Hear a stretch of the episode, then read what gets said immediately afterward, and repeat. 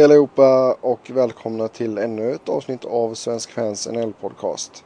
Mitt namn är Sebastian Norén och med mig som vanligt så har jag Niklas Wiberg och Robin Fredriksson. Läget gubbar? Det är väl bara fint tycker jag. Härligt, Ja, det är härligt. bara bra. Det är bara bra, härligt.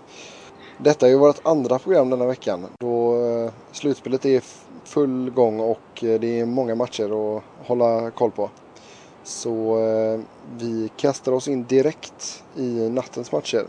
Där vi först såg eh, New Jersey Devils eh, ta en eh, stabil 4-0-seger mot Florida och eh, Martin Brodeur eh, han snappade upp sin 24 nolla i slutspelet i sin eh, långa och framgångsrika karriär. Vad har vi att säga om den här matchen?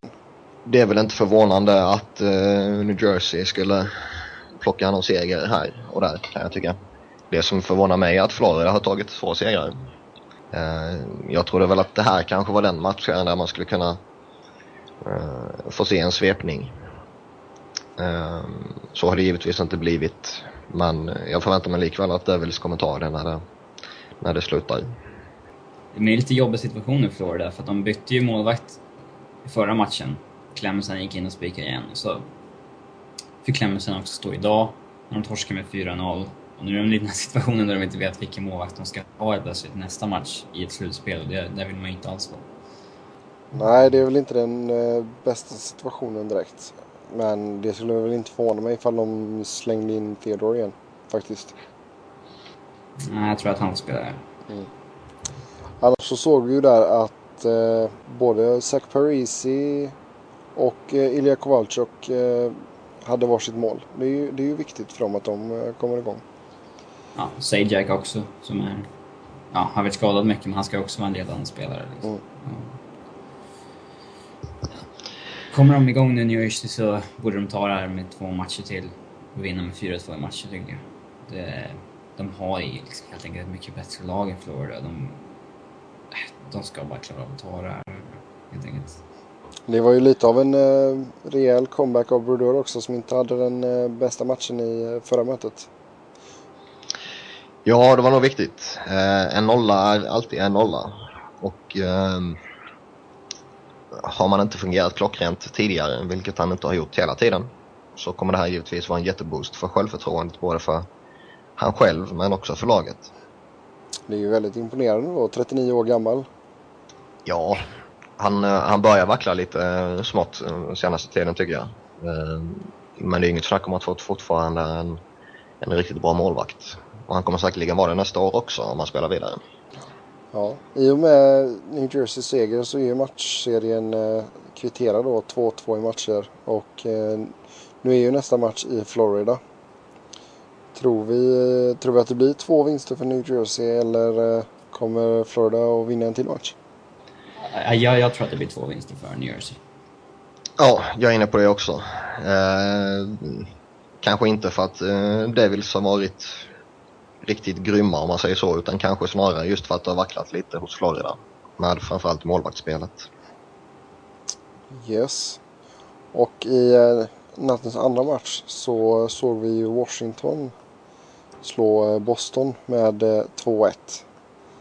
Och eh. Marcus eh, Johansson med sitt första mål i slutspelet. Han är riktigt bra faktiskt. Haft En riktig rejäl utveckling i Washington. Och han gjorde väl närmare 50 poäng i år. Så att, eh, jag kan säga att han är ju superstjärna inom några år. Men eh, en, en riktigt intressant matchserie nu när han är kvitterad i 2-2 och eh, det här har nog potential att gå till sju matcher, absolut. Eh, Braden Holtby i Washington, alltså det är han som vinner matchen åt dem idag. Han räddar 44 och 45 skott. Det var ingen före slutspelet som trodde att det var Braden Holtby som skulle spika igen. Det skulle antingen vara Thomas Faucon eller Neuvert. Ehm, men Holtby ah, har gjort det riktigt, riktigt bra. Han är väl slutspelets bästa målvakt hittills tillsammans med Pekarin och Quick. Ja, alltså det är ju eh, som sagt det var ingen som trodde detta innan alltså. Men med, då, då det har kommit upp skador på de två ordinarie målvakterna så kan man ju lugnt säga att han har tagit chansen i alla fall. Han har ju en grymt hög högsta nivå, Holtby. Men han har också en rätt så låg lägsta nivå. Eh, Han är antingen eller pricka- hela tiden prick- på honom. Ja, och prickar han in en formtopp så kan han vara riktigt bra att bära Washington under några matcher. Men uh, han kan också rasa samman rätt så rejält, rätt så fort. Jo, men vi har ju sett målvakter som har kommit in i stim innan. Jag menar, ta bara till exempel Niemi när eh, Chicago vann. Ja, Nej, det räcker man är bra över två månader. Mm. Annars så gjorde ju Alexander Semin ett riktigt snyggt mål i andra perioden. Som även blev det matchvinnande målet. Ja, han har ju kommit igång lite här den senaste tiden tycker jag. Eh, produktionsmässigt så är det väl inte fantastiskt på, på något sätt så med två mål på fyra matcher. Eh, men framförallt tycker jag att han har visat lite lite andra intentioner i spelet än vad han gjort tidigare. Um, han är inte samma spelare som bara glider omkring längre tycker jag. Eller rätt sagt, han har inte varit de senaste matcherna här. Uh, utan han tar jobbet, han smäller på, han blockerar till och med lite skott. Kanske har han mognat. Och det, det, det tror jag är viktigt för, för, Capitals. Ja, det, är... det är inte bra för Boston att efter fyra matcher så är fortfarande Lucic, Sagan, Cracky och Marchand poänglösa. Det är ju faktiskt riktigt, Nej, riktigt det, illa. Det är ett saftigt uh, underbetyg. Annars verkar det ändå som varit eh, hyfsat snäll match. Bara, bara fyra utvisningar. Har, har Boston ja. tappat, tappat lite av sin tuffhet? Det har de kanske. Men de eh, försöker väl... Eh, jag vet inte. De... Eh, med det laget de har så ska de ju ändå slå Washington tycker jag.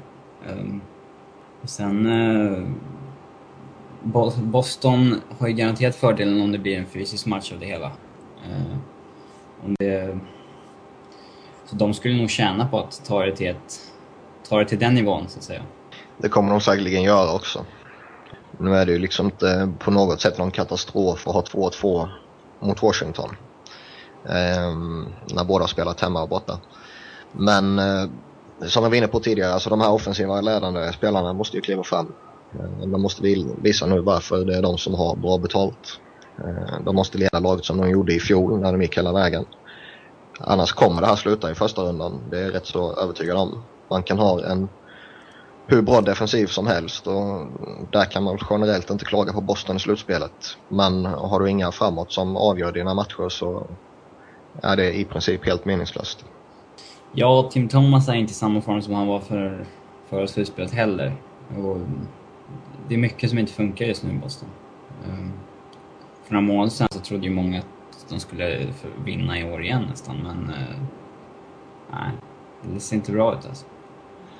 Nej, jag tycker man, man har sett hela säsongen att, och framförallt mot, uh, mot slutet då givetvis att uh, de är lite trötta, de är lite tunga. Um, kanske är det en viss eh, form av eh, mättnad som har smugit sig in på dem att man efter en lång säsong i fjol där man vann så orkar man kanske inte varken mentalt eh, eller fysiskt eh, trycka på på samma sätt ännu en lång säsong i slutändan. Mm. Jag tror det ligger mycket i det. Sen saknar man givetvis en sån som Nathan Horton. Han har potential för att avgöra en matchserie själv.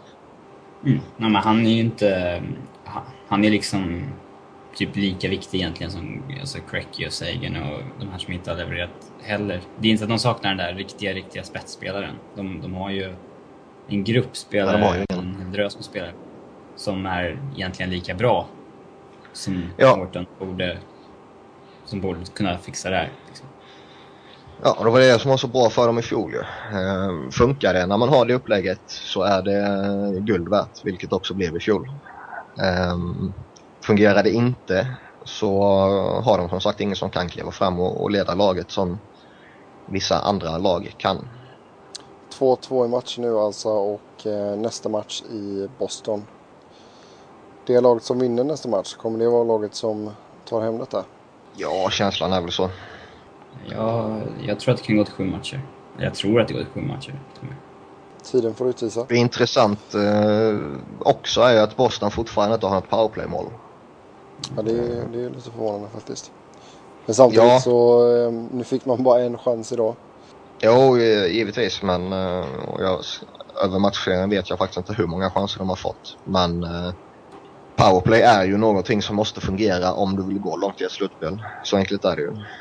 Ehm, man kan klara sig en, en matchrunda utan eh, uh, någon, någon, riktigt bra där kanske. Men i, i det långa loppet så, så, krävs det att det fungerar klockrent och bara fram ditt lag. Och att powerplay inte har fungerat uh, är också en tydlig indikation på att uh, de här ledande spelarna inte har levererat. Ja, och nästa match så föga förvånande så gick det till övertid igen mellan Phoenix och Chicago. Eh, för andra matchen i rad så eh, var det Mikkel Böttger som eh, avgjorde för Phoenix i övertiden. Och nu har Phoenix tagit en 3-1-ledning i matcher här och har möjligheten att avgöra serien natten till söndag hemma i jobbing.com Arena. Överraskande? På förhand ja. Men inte Ja, som... både och. Tycker jag. Så inte som matcherna utvecklat sig, så är det inte så förvånande. Men på förhand så är det ju väldigt förvånande. Men det är ju ganska sjukt ändå att man har fyra matcher. Alla har gått till förlängning. Tre gånger om så har Chicago kvitterat när man har plockat ut Crawford. Nu så kvitterade man med ja, drygt en och en halv minut kvar. Matcherna innan så var det ju 14 sekunder och 5 sekunder eller någonting det, det visar ju ändå på styrka mentalt av båda lagen tycker jag. För jag menar det är, trots att de, eh, de hamnar i ett underläge Blackhawks med 2-0 i, i tredje perioden efter två liksom väldigt täta och jämna mållösa första perioder då. Mm. Så lyckas man ändå så kvittera. Men samtidigt så kan man ju se det som att det är nog ganska knäckande också nu när man har, har kommit tillbaka tre gånger och ändå förlorat tre matcher. Ja, det är mentalt jobbigt. Inget snack om saken. Uh, slitas mellan hopp och förtvivlan är ju alltid en jobbig sits. Det största problemet är ju att nu, nu. det är ju inte stjärnorna som kliver fram för Chicago. Det är liksom Brandon Morrison och Michael Frolik som kvitterar idag. Eller som ordnar kvitteringen. Mm. Eller ordnar förlängningen idag. Ja, exakt. Eh, det är inte alls Crawford som håller på att förlora den här matchen åt dem. Även fast han gjorde väl en dålig match i natt när han släpper 3 av 19 skott och avgörande till sadden, den ska ju definitivt ha. Ja, men, det, det var lite tamt att han släppte den faktiskt. Men gör Phoenix två mål på Chicago så har de absolut tillräckligt med offensiv kvalitet i laget för att de ska klara av att göra tre mål på dem. Det, är, det är inget snack om saken. Um, detsamma gäller ju tidigare matcher mot dem också. Deras stjärnor måste ju helt enkelt kliva fram och ta det. Det är ju det är de som inte har varit tillräckligt bra. Samtidigt så har ju Smith spelat bra också i eh, Phoenix-målet. Det är inte många fel han har gjort. Nej, alltså Phoenix är starka defensivt. Eh, uh, inget snack om saken. De är uh, pålitliga där. Smith uh, har ju hittat sin zon och han får en, en god hjälp av uh, Tippets system. Men uh, man kan dra en del paralleller mellan Chicago och Boston tycker jag. Uh, stjärnorna har inte klivit fram som man förväntar sig och kan kräva att de ska göra. Eh, Patrick Kane är mållös. Toews kan väl komma undan lite med tanke på att han har varit borta så länge men han har också bara gjort ett mål. Eh, vilket inte är tillräckligt bra heller.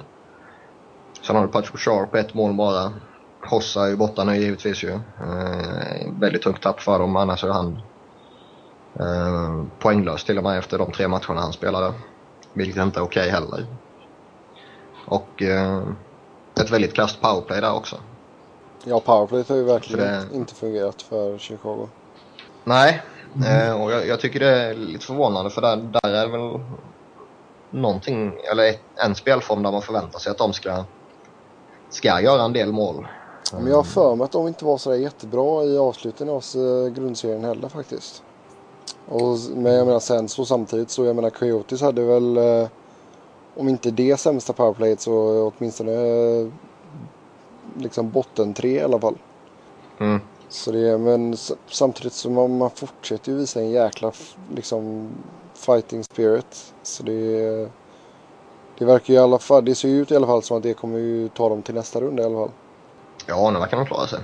För nu har de ändå chansen att avgöra hemma och det, det skulle inte förvåna mig ifall de tar den chansen. Samtidigt så skulle det inte förvåna mig ifall det går till övertid heller. Det måste vara en lågoddsare nu. Ja, det lär det göra ju. Um, och Phoenix kommer ta det här. Uh, jag är väl inte säker på att de tar det redan i nästa match. Men eh, jag kan väl inte se att eh, Phoenix torskar tre matcher här nu. Ja, det är ju... Inte så som det har sett ut hittills i slutspelet i alla fall. Annars så, eh, Mikael Böttger alltså andra matchen på raken han avgör i, i övertid.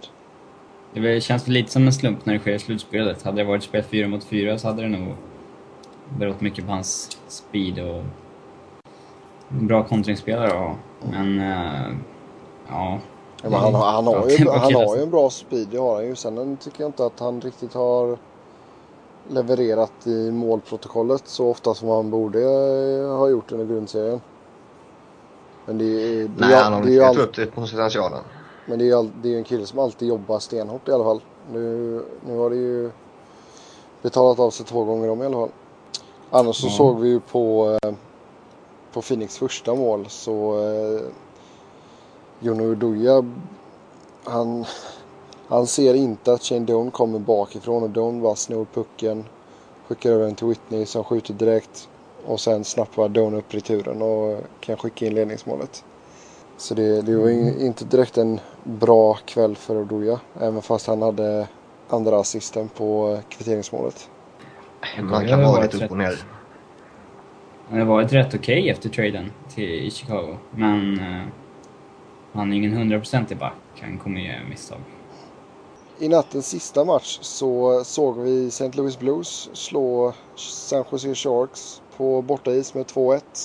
Patrik Berglund, två assist. Det är jäkligt kul att han kliver fram och visar den potentialen han har. Han har ju potential att bli, bli den första centern som St. Louis behöver. Ehm, det kommer väl aldrig vara någon 100 poängspelare eller sådär men eh, han har potential att bli riktigt bra i alla fall. Ehm, det är kul att han kliver fram som han har gjort i slutspelet nu. Ehm, men det är ju, det är ju Sharks som har säckat ihop eh, och eh, frågan är om de inte... Det är dags att göra någonting i den där organisationen nu. De här uh, spelarna, de har försökt bygga ett Stanley Cup-vinnande lag kring de senaste fem åren. Håller ju inte. Så enkelt är det. Nej, jag menar St. Louis är ju samma sitt som äh, Phoenix nu. Man har 3-1 i matcher och nästa match är på hemmais. Och om man ser till hur Sharks har spelat framförallt i 3-0 förlusten och i äh, förlusten i förra matchen så eh, finns det inte mycket som talar för att de ska lyckas göra det här till en intressant matchserie. Nej, de har ju vikt ner sig helt och hållet, eh, Sharks. Ehm, och som Robin var inne på så bör man väl överväga att eh, bygga om och bygga nytt kanske. Om det nu är något som eh, är möjligt. Med tanke på lönetak och kontrakt och, och hela den biten. Va? Men ehm, man har märkt tydligt de senaste åren att det är ingen vinnare som för fram eh, det här lagbygget. Eh, Joe Thornton är det inte, Patrick Malö är det inte. Eh, Dan Boyle är en bra back tycker jag, men han är väl inte heller den som ska bära fram det här kan jag tycka. Ja, framförallt de två första nämnda. Mm. Ehm, och frågan är om man, det, man kan göra sig av med dem på något sätt. Ehm, med tanke på De att borde- båda två sitter på no movement-klausul och Thornton 7 miljoner capita och Möller 6,9. Ehm, så det, det krävs ju att man tar skit tillbaka om man säger så.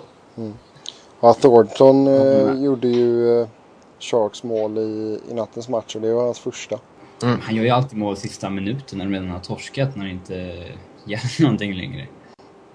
Så där har han alltid varit. Men... eh, Ja, nej, och poängmässigt har inte han varit helt åt helvete med, med att snitta en poäng per match. Det, det är ju inte underkänt på något sätt ju. Men sättet han leder laget på är inte tillräckligt bra och har inte varit det de senaste åren heller.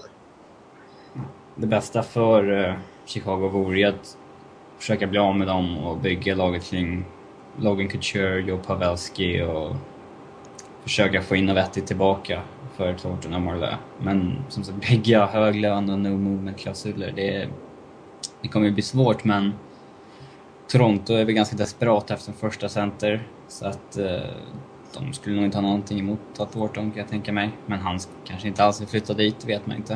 Eh, Ja, det är väl, eh, jag menar Sharks har ändå tagit sig till slutspel eh, x antal år på raken här nu så han är väl inte jättesugen att gå till Toronto som inte har tagit sig till slutspel sen stan brann. Nej, verkligen inte. Annars Brian Elliott eh, stabil igen. Ja, det är samma snack där som det med, med Phoenix. Eh, målvakterna har, eller spelar i ett system där de får väldigt god hjälp av sina utespelare och hur de agerar. Där det är, eh, som det alltid är med Ken Hitchcock, en väldigt stor prioritering i defensiven. Och jag var tveksam till Blues tidigare. Eh, jag tycker de, har, de är på väg att eh, få mig svänga över. Eh, men jag tycker fortfarande inte att de har fått ett motstånd som är Eh, eh där man kan analysera hela deras slutspelsinsats om man säger så. Uh, för jag tycker det är, i den här matchen är det främst uh, Sharks som har vikit ner sig än att det är Blues som har kört över dem, även om Blues givetvis har gjort det bra. Eh, Andy McDonald visar att han är en väldigt duktig spelare. Eh, det är en spelare som man inte alltid märker under en grundserie, framförallt inte nu när han har haft de skadeproblemen han har haft givetvis. Eh, men han är bra spelare. Han får inte alltid de rubrikerna som han förtjänar kanske. Eh, av någon anledning. Men han är väldigt bra. Och som vi var inne på tidigare är det väldigt skoj att se Berglund kliva fram här och visa den höga nivån som han har i kroppen. Nu, nu, ska han bara visa att han kan hålla den nivån över en väldigt lång period. Eh, och klarar han det så går han väl mot sitt genombrott här nu tror jag. Om vi då går eh, tillbaka i tiden till matcherna som var natten innan så, så såg vi först Ottawa kvittera till 2-2 i matcher efter att ha vunnit i övertid med 3-2 hemma mot New York Rangers. Rangers tog ju en 2-0-ledning i första perioden med två powerplay-mål. Ett genom Anton Strålman och det andra genom Ryan Callahan. Innan Ottawa kom tillbaka andra perioden Eh, Michalek gjorde ett mål och eh, Gonchar kvitterade.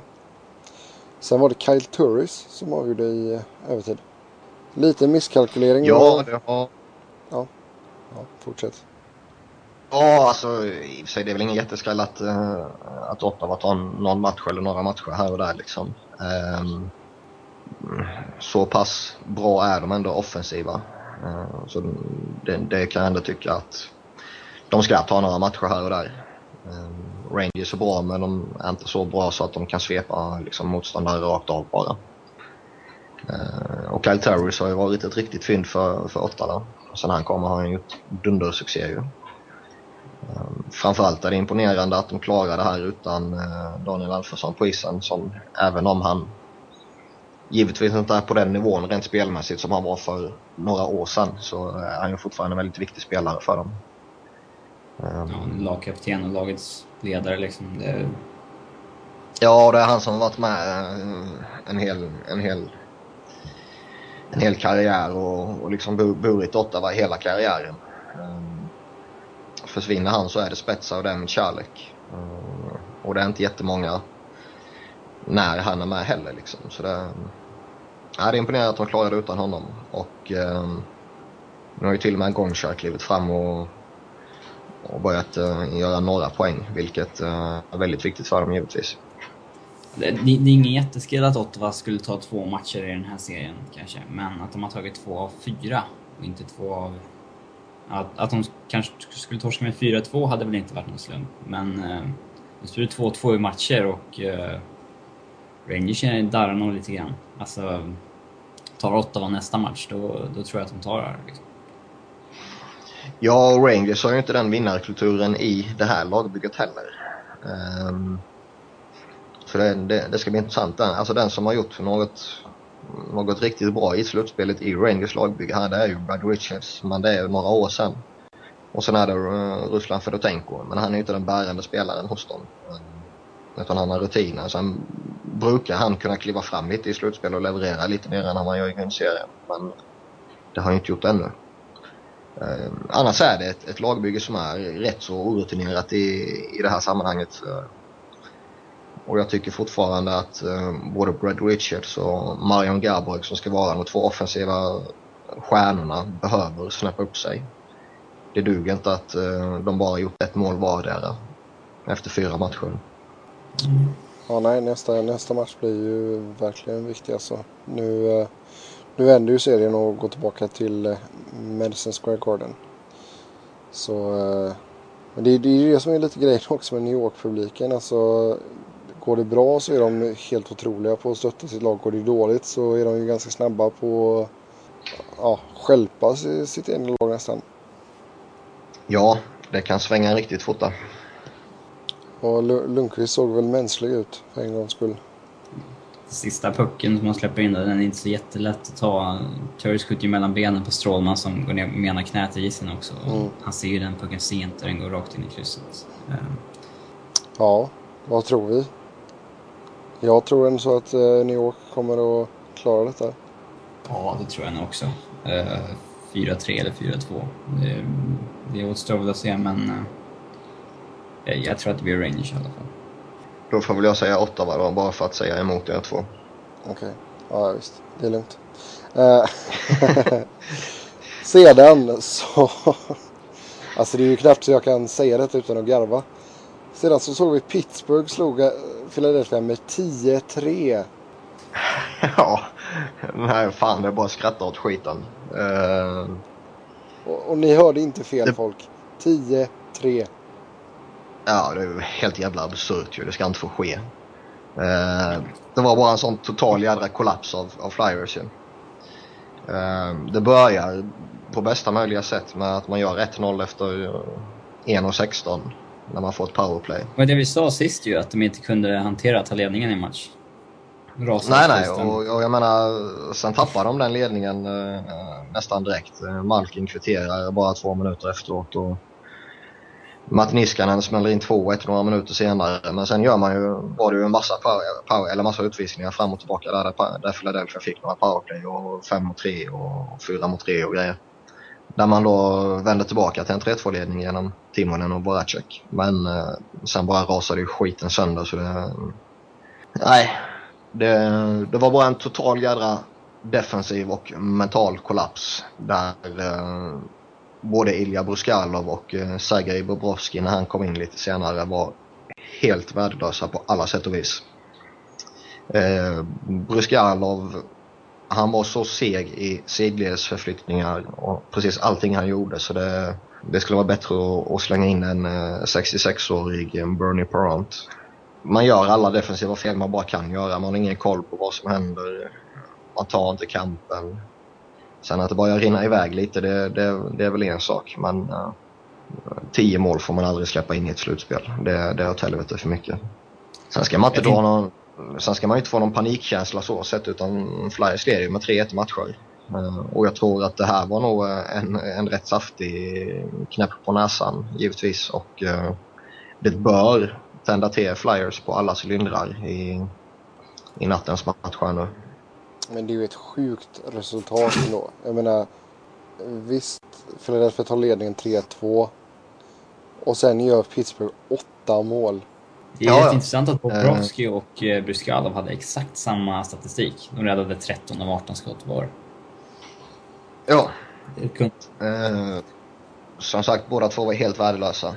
Eh, Bryskalov eh, var ju riktigt dålig under november, december framför allt. Eh, I den här matchen var han ännu, ännu, ännu sämre än vad han var då och då var han riktigt dålig. Mm. Eh, Sen ska man veta det också att det var ju väldigt många powerplay. Uh, och jag vill inte hänga ut domarna på något sätt. Uh, för jag tycker att nivån de satte ska spelarna kunna anpassa sig ut efter. Det var många korkade utvisningar de tar. Man sliter tag i motståndarens klubba och, och liksom... De tog väl tre i rad eller något för att straffa sig i onödan. Ja, så det, det, det var framförallt var det väldigt korkade utvisningar av både Pittsburgh och Philadelphia. Men som man inte ska ta utan det är bara svag fokusering eller allmänt hjärnsläpp som gör att man tar dem. Men givetvis blir det massa powerplays fram och tillbaka i, i hela tiden eller samma lag får en drös powerplay på rad som det var för Philadelphia i, i första och som det var för Pittsburgh sen i andra. Så då kommer ju matchbilden rycka sönder om man kommer inte få något riktigt spel. Så det, det var en, en skitmatch rakt igenom på alla sätt och vis. Hela den här matchserien kan inte vara kul för målvakterna. Alltså det är ju det är bara frilägen, två mot en situationer eller powerplay. Eller så är det Ja. typ avbrott i 10 minuter så att de står och, står och blir kalla för att alla ska slåss på isen ett tag. Ja. Ehm, Vi ska säga det också att Mark-André Fleury Fleury var ju... Han var fortfarande skakig i första perioden där och släpper något mål som är, eller två mål som är... eh, Ja, som man bör diskutera om man säger så. Ehm, men sen i andra och tredje så var han ändå lite stabilare men samtidigt fick han inte jättemycket svåra saker att göra då heller. Men det blev ju... Ja. Det var ju en... Flyers hade nog... Man hade nog tjänat på att få in en, två puckar i tredje perioden. Även om hade varit eh, obetydliga resultatmässigt så hade det nog legat kvar lite i bakhuvudet då på Fleury. Att han är i skitdålig form. Jo, givetvis. håller han ändå nollan de två sista perioderna och får en enastående räddningsprocent om vi, ska- om vi ska jämföra med tidigare matcher i den här kvalserien. Eller kvalserien. Eh, matchserien. 88 procent. Det är ju Ja, så är det. Det var ju en, ännu en grinig tillställning. Det blev ju 100 utvisningsminuter sammanlagt i denna matchen. Den var inte lika grinig, Ja, det var mer att domarna Eh. bestämde sig för att stävja med varenda minsta grej som Mm. ja, hände Ja, egentligen. det, det gjorde de faktiskt bra. För det, det var ju lite frågetecken inför matchen på hur eh, just domarna skulle hantera det när typ Chris Lee får kliva in som de flesta i, runt hela ligan tycker är en väldigt medioker domare och som brukar ta väldigt många konstiga utvisningar fram och tillbaka och för båda lagen. Eh, och som har gjort på flera års eh, tjänst i NHL och i grundserien så har han, var detta hans om det var femte eller sjätte slutspelsmatch. Så han är ju inte jättebetrodd av ligan heller. Så det var många som blev väldigt förvånade när han fick gå in och ta den här matchserien. Med tanke på vad, vad som har hänt tidigare då givetvis. Mm. Ehm, Han gjorde det bra. visst, det var några, Ja, det var några konstiga utvisningar. Det var det för båda lagen. Ehm, men framförallt just som Robin sa tycker jag de var duktiga på att gå in och, och styra upp det när det var på väg lite att, att spåra med typ Zach Ronaldo där i slutet på andra Ja, perioden. han försökte ju få, han försökte få igång eh, det som han hade varit innan liksom. Men då åkte han in på Ja. game misconduct och två plus två minuter. Och, Ja, ja, och de tog och hivade ut honom bara och samma sak halvvägs in i tredje när uh, Matt Cook och Pavel Kubina och Joe Vitale och Wayne Simmons och lite sådär började ryka ihop så tog de dem i nacken och hivade ut dem i omklädningsrummet bara. Det är en tydlig signal till de som får vara kvar att vi tolererar inte något sånt här, gör ni det så får ni inte spela. Så jag vad tyckte tror jag du var ganska bra faktiskt. i, tror du händer nu i match fem? Kommer Michael Layton in och spikar igen eller? Nej, för fan. Br- Br- Bruskalov kommer, eh, kommer stå. Det började ryktas lite under, under gårdagen att eh, han har en höftskada. Eh, men det kom från en, eh, en radiosnubbe i Philadelphia som är väldigt opålitlig när det kommer till eh, den här formen av nyhetsrapportering. Och både Paul Holmgren, Flyers general manager och andra källor inom Flyers som Flyers, då, Flyers journalister har pratat med förnekar att så är fallet. Han tränade väl med Flyers? Ja, Alltså? Eh, ja, ja ja, han är uppkallad. Men, ehm, men Bryskalov kommer stå, det är jag rätt övertygad om. I alla fall i den här matchen. Skulle det sen gå åt helvete i, i denna matchen också så då är det kanske en annan femma. Men då är frågan om det är Bobrovski eller Michael Leighton. Leighton har gjort det bra i AHL denna säsongen. Ehm, inget snack om saken. Men han är AHL-målvakt. Samtidigt tycker man att kunde Michael Leighton ta Flyers till Stanley Cup-final 2010 så ska väl Bruskalov kunna spela på en acceptabel nivå. Stod, borde ju alla målvakter kunna det. Ta dem till en final. Mm. Eh, om Layton kunde det och Niemi kunde det. Och... Men om så är nästa det. match ser likadan ut, att eh, släpper in fem mål, sen kommer Bobrovski in och är ännu sämre, då, då är det fan Layton som står i match sex alltså. Det, Ja, då måste ju någonting ske. Ja, de håller uppe målsnittet i alla fall. Nu, nu är det ju... de slog väl rekord för mest mål i en match i första fyra matcherna. Ja, nu är det ju fem för- stycken. 45 mål på fyra matcher. Det är ju över, lite över 11 Rekord. mål per match. Mm. Det, Mm, det är imponerande. ja, det är ju helt Det sjukt slog ju alltså. något rekord från 80-talet. Det var ju 44 mål på, i de första fyra matcherna i någon matchserie på 80-talet. Ehm, Det är Mm. rätt konstigt att det slås nu i 2012 när målvakterna är jättebra och det görs betydligt färre mål i hockey. Men eh, Det, måste, det, det har varit väldigt underhållande matcher att se på som neutral alltså. Och eh, jag, jag tror att och en del av matcherna har ju även gått på, eh, på vanliga NBC här i USA. Och det är, så att även Alla matcherna ute. Vad sa du? Ja, alla matcherna. Ja. Så det är, det är nog många som inte i vanliga fall kanske kollar på hockey. De har ju fått se riktigt eh, sjuka matcher alltså. som ja, man har man nya fans så... Och jag menar som, som Philadelphia-supporter har ju de tre första matcherna varit väldigt roliga att se på även om det har varit eh, stundtals svag defensivt spel. Eh, så har det varit väldigt underhållande och den här matchen var ju Pittsburgh-supportrarnas eh, eh, 15 minutes in fame. För nu kommer ju Flyers avgöra det här på i natt. Ja, vi sa att de skulle sve, svepa. Och det är, jinxen lever. Ja, alltså jag trodde väl inte att man skulle svepa Penguins. Penguins är så pass bra och eh, jag tror att desperationen för att uh, undgå att bli svepta är så pass stor så det och det då i, i kombination med att eh, jag, jag tror att Flyers, uh, framförallt de, de här unga som inte varit med tidigare, tog det lite väl lätt på uppgiften här. Framförallt när man fick 1-0 med sig så tidigt. Ja, det kan ju vara jäkligt nyttig till senare i slutspelet att ha den här matchen i bakhuvudet. Att, Ja, verkligen. verkligen. Sen är det en intressant situation också med Niklas Grossman som uh, fick några smällar mot huvudet och uh, är day to day med vad alla gissar är en hjärnskakning. Eh, skulle han vara borta så är det ju ett riktigt tungt uh, tapp. Han och Braden Coburn har gjort ett riktigt bra jobb mot Malkin och hans kedja. Ehm, och både han och Andrei Metsaros borta så, och Chris Pronger då givetvis men det det visste ju alla sedan innan att han är körd. Men när de två är borta så um, kan det bli jobbigt i, i defensiven och då krävs det framförallt att Bryskalov kliver fram och leder laget. mm. Fall Sen så är det att James van, brandskott. ja, ja, precis. James van Riestijk är uh, friskförklarad och uh, tillgänglig för nattens match. Och uh, jag tycker väl att det inte är någon tvekan överhuvudtaget om att man ska sätta in honom. Ställer för vem då? Zach, Zach Ronaldo. Okej. Jag gillar Ronaldo på alla sätt och vis men eh, kan man få in eh, JVR och, och få honom till att nå eh, liknande form som under förra slutspelet så är det ju ett guldvapen. Sen kommer han inte göra dundersuccé redan i natt, det tror jag inte. Eh, utan det kanske främst är i en eventuell andra runda då som han kommer eh, vara någon man kan luta sig mot. Men eh, vi som är neutrala, som jag och Sebbe, har inget emot om den här matchserien fortsätter tag till.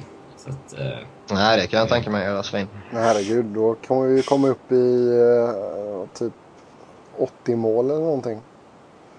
Ja, om det räcker. Ja, det blir helt underbart. Eh, tänk om det blir match 7 och förlängning. Match Match sju. 8 eller någonting. Ja, exakt. Ehm, Både Bryscala och Flurry är skitdåliga. Bara en tidsfråga. Sedan eh, i sista matchen då i eh, herrnatten så eh, ja, jinxen lever som jag sa innan. Vancouver Mm, undvek det. att, att blev eh, svepta där och eh, tog en eh, 3-1-seger i LA. Började ju ganska bra för eh, Kings. Eh, Kopitar gjorde sitt första mål i slutspelet. Men eh, sedan så kvitterade Alexander Edler i powerplay innan Bieksa och Henrik Sedin säkrade segern för Vancouver. Och Daniel fick ju även en assist på Henriks mål. Ja, Mm. det var inte heller särskilt förvånande att det inte blev någon svep där. Eh, Vancouver är så pass bra i grunden och eh, som sagt desperationen för att undvika att bli förnedrade med fyra raka torsk är eh, väldigt, väldigt stark. Så det är inte förvånande att de vann här. Eh, och som vanligt när vi pratar Vancouver så är det ju... Ja, ja, jag tänkte säga det. Som vanligt när vi pratar Vancouver så är det ju målvaktspositionen som är det, det stora diskussionsämnet. Och Corey Schneider har ju gått in här och gjort det fantastiskt bra i två raka matcher. Gett dem, vad ska man säga, gett, gett, gett dem chansen att vinna för, förra matchen han spelade. Eh, och gjorde det givetvis i, i, i, den här matchen också. Och eh, Roberto Longo kan väl bara se och lära. ja. Ja, Sen tycker inte jag att man kan skylla eh, Vancouvers förluster i de två första matcherna på, på honom på något sätt. Som jag har sagt tidigare. Ja, jag tycker inte han var jättebra i match två i och för sig. Nej, men då, jag, jag tycker det finns uh, större problem. Uh, framförallt offensiva problem i de två matcherna än vad, uh, vad Longo visar upp så att säga. Ja, nej, Kings fortsätter ju att vara riktigt uh, ineffektiva i powerplay dessutom. Mm. Så det, man hade ju tio skott i powerplay tror jag. Och Schneider stoppade allihopa och sammanlagt så hade han ju 43 räddningar. Det, det är ju faktiskt väldigt imponerande. Sen... Ja, hans, äh, hans trade value går ju upp hyfsat inför sommaren. Ja, men vågar man trada honom då? När det är han som leder laget och Longo inte klarar av det. Det är väl mycket möjligt att man lyssnar med Florida och om de är intresserade av Longo. Men de kan ju inte signa nytt med Schneider så länge Longo är kvar. Det, det vill ju ja, det är om man skriver eh, ett kortare kontrakt. Uh, och tugga med Schneider och liksom att uh, vi kan inte lösa det här för tillfället men vi vill behålla dig. Um, och sen skriva ett ettårskontrakt eller någonting. Men snubben är ju fortfarande bara restricted free agent också så det... Mm. De är ju inte totalkörda i... Så att, jag vet faktiskt inte. Ja, jag tror att det är det sista. Ja. Skriver man ett år så blir han unrestricted nästa sommar. Uh, men det är, man får väl se det som ett litet lyxproblem. Alltså om man är Vancouver. Mm. Man är en toppmålvakt och ja, det är det. Någonting, någonting grymt liksom. Nej, det är, det är intressant. Man, om vi går tillbaka till matchen också så är man ser ju tydligt att LA försöker och verkligen vara den, det tuffare laget. Om jag menar, man drog in 50 tacklingar i matchen. Men eh, mm. det, det, det, det, hjälpte ju faktiskt inte den här gången. Och det, jag, tror, jag tror ändå att det var ett mentalt lyft för Vancouver att Daniel Sedin var tillbaka på isen. För det, ja, givetvis. Äh, det är ju deras ledande spelare. Ja, jag menar nu visst han plockar bara inom situationstecken upp en assist här men jag, jag tror det, det gör väldigt mycket faktiskt mentalt. Jo, så det verkligen. Men jag tror, att, jag tror inte att de äh, har så stora chanser att vända detta. Det, det tror jag inte. Jag hoppas du har rätt. Borde... Fast nästa match går ju i Vancouver. Uh, skulle de få in 3-2 där, då kan det ju bli lite panik. Men, jag, tror jag tror inte Kings torskar fyra raka. Nej, jag, jag tänker bara hålla med. Jag tänker inte säga någonting själv. det, nu, nu börjar man bli nojig alltså. Det, det, det, är inte lätt att vara Kings supporter. Även fast man leder med 3-1 i matcher. Ja, vi ser ju här att eh, i, i natt då så har vi ju Philadelphia, Pittsburgh och sen har vi även Detroit, Nashville. Nashville som leder med 3-1 i matcher över Detroit. Avgör man detta på hemmais nu? Det, tror jag. Det är väl mycket som talar för det. Eh, Detroit har ju inte alls nått till den nivån som jag trodde att de skulle klara. Och som de säkerligen själv tror att de skulle klara att nå. Eh, det är för många av deras stjärnor som inte har klivit fram och burit fram laget. Eh, medan Nashville, Nashville är Nashville, starka defensivt. Eh, kan de göra lite mål så tror jag de kommer säkra den här i natt. Jag, jag, jag, tycker man verkligen man gjorde en bra grej där man plockade in eh, Paul Gostad måste jag säga ändå. Han är riktigt grym. Ja, det är en riktigt bra center för de två lägre kedjorna. Och jag menar, han förlorar ju aldrig en tekning. Nej, han har varit riktigt bra i tekningscirkeln. Mm. Så han har imponerat mig i alla fall. Sen mm. så eh, Pekkarine verkar ju verkligen ha kommit igång nu också. Ja, han har hittat zonen. Mm, och då, då, är ju, då är det ju svårt för vilket lag som helst i ligan nästan att få håll på Det är det verkligen. Framförallt är det svårt när, stjärnorna inte bär laget. Ja, då lämnar vi slutspelet så eh, tänkte vi eh, presentera tre goa lirare. Detta är avsnitt 33 så därför så blir det spelare nummer 33. Vi, vi skippade ju detta i förra avsnittet så det blir ingen 32 utan vi kör 33. Robin, du kan ju ta och börja med din spelare. Ja, jag är ingen mindre än Patrick Raw, målvakten som stod i Montreal Canadiens och Colorado Avalanche. Uh, han blev ju draftad eh, 1984 av Montreal Canadiens i en tredje runda. Vilket han eh, från början blev rätt sur över eftersom han var supporter till Quebec Nordiques. Många trodde att han inte skulle vilja spela för Montreal, men så blev det i alla fall till slut.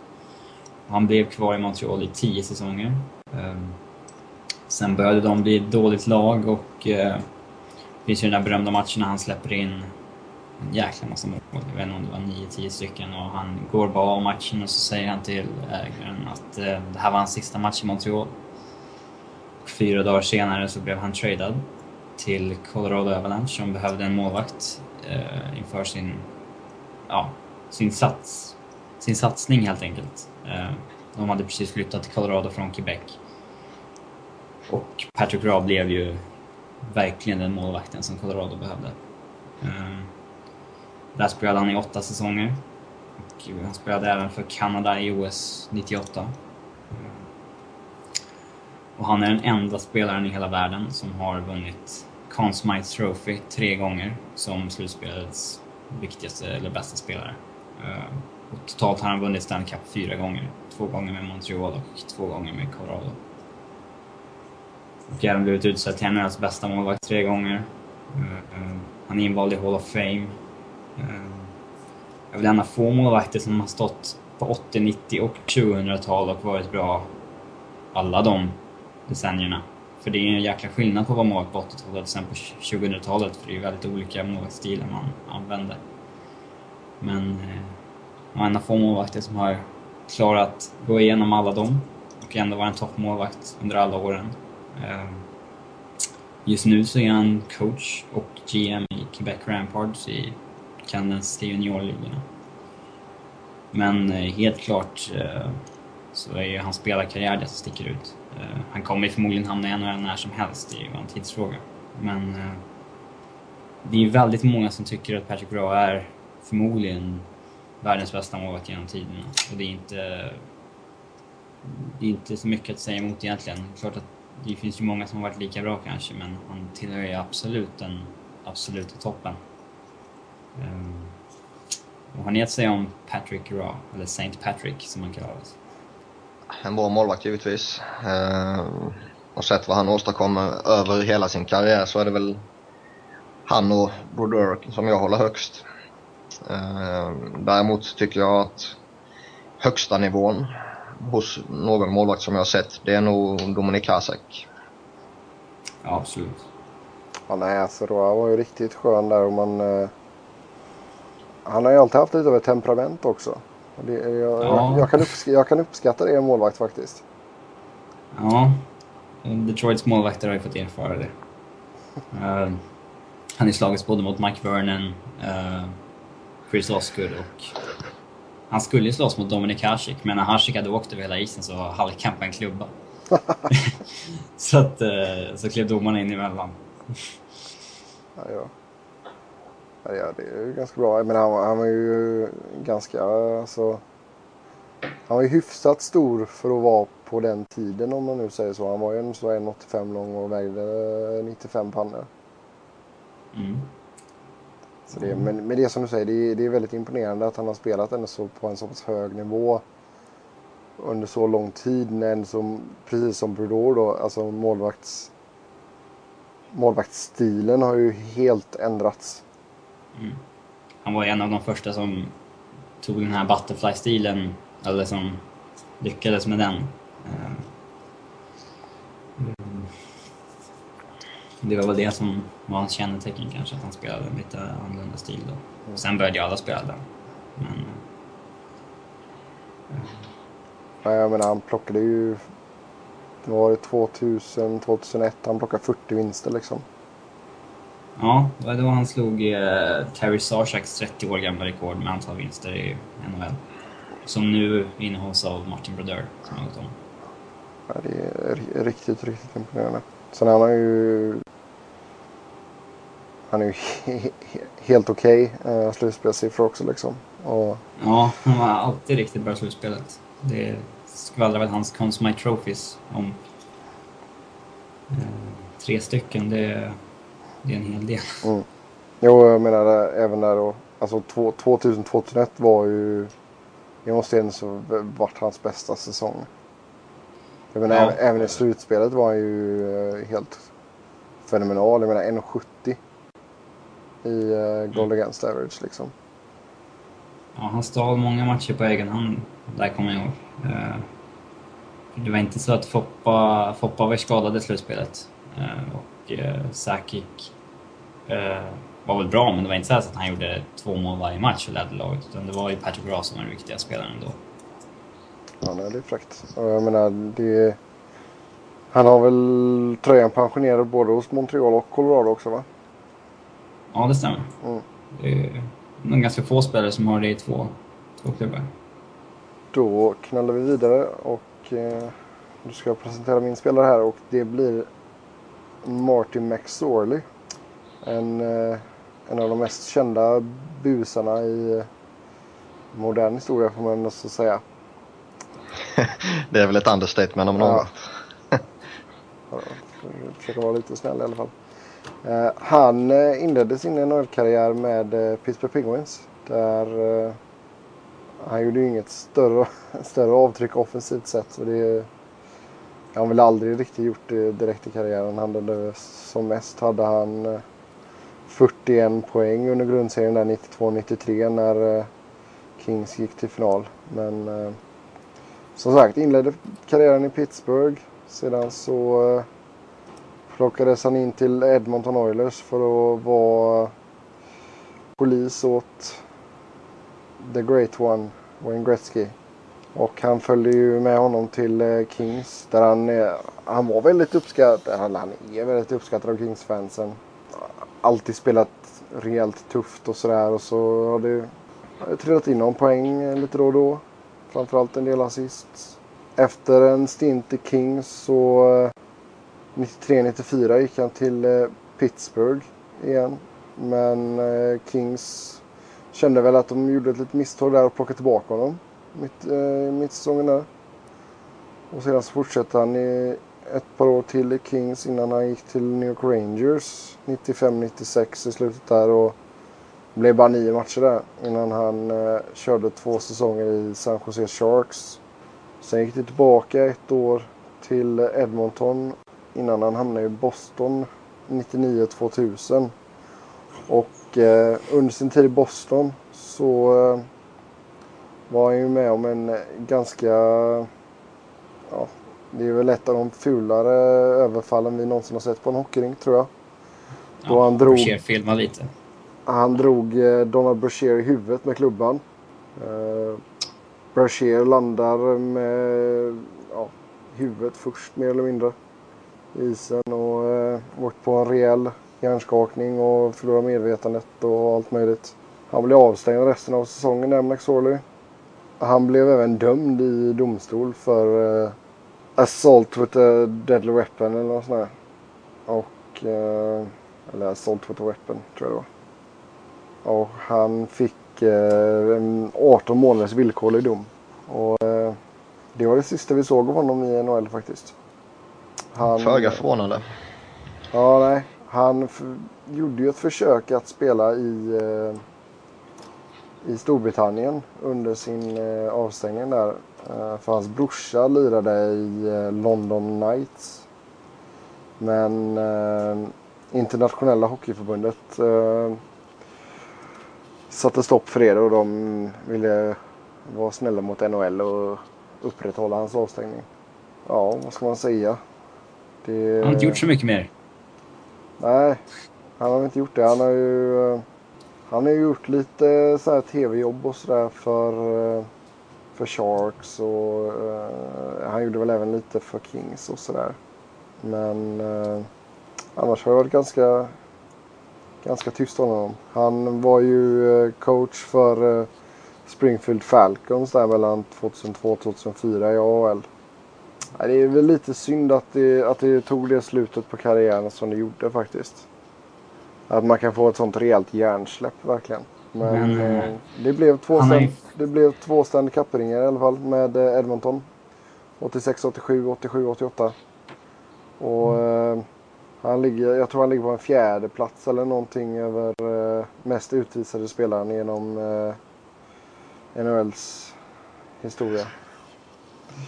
Så eh, en tuffing får man ju säga. Och han kunde även ju spela, fakt- han kunde ju spela både back och, eh, och ytter han är ju faktiskt... Eh, han hade en av hans bästa plus minus-siffror 1991. Ganska förvånande. Eh, plus 48. Sådana där kan ju ljuga en del. Men eh, det är väl hans största individuella merit från sin karriär. Ja, nej alltså sammanlagt så blev det ju 961 matcher och eh, 359 poäng fördelat på 108 mål och 251 assist.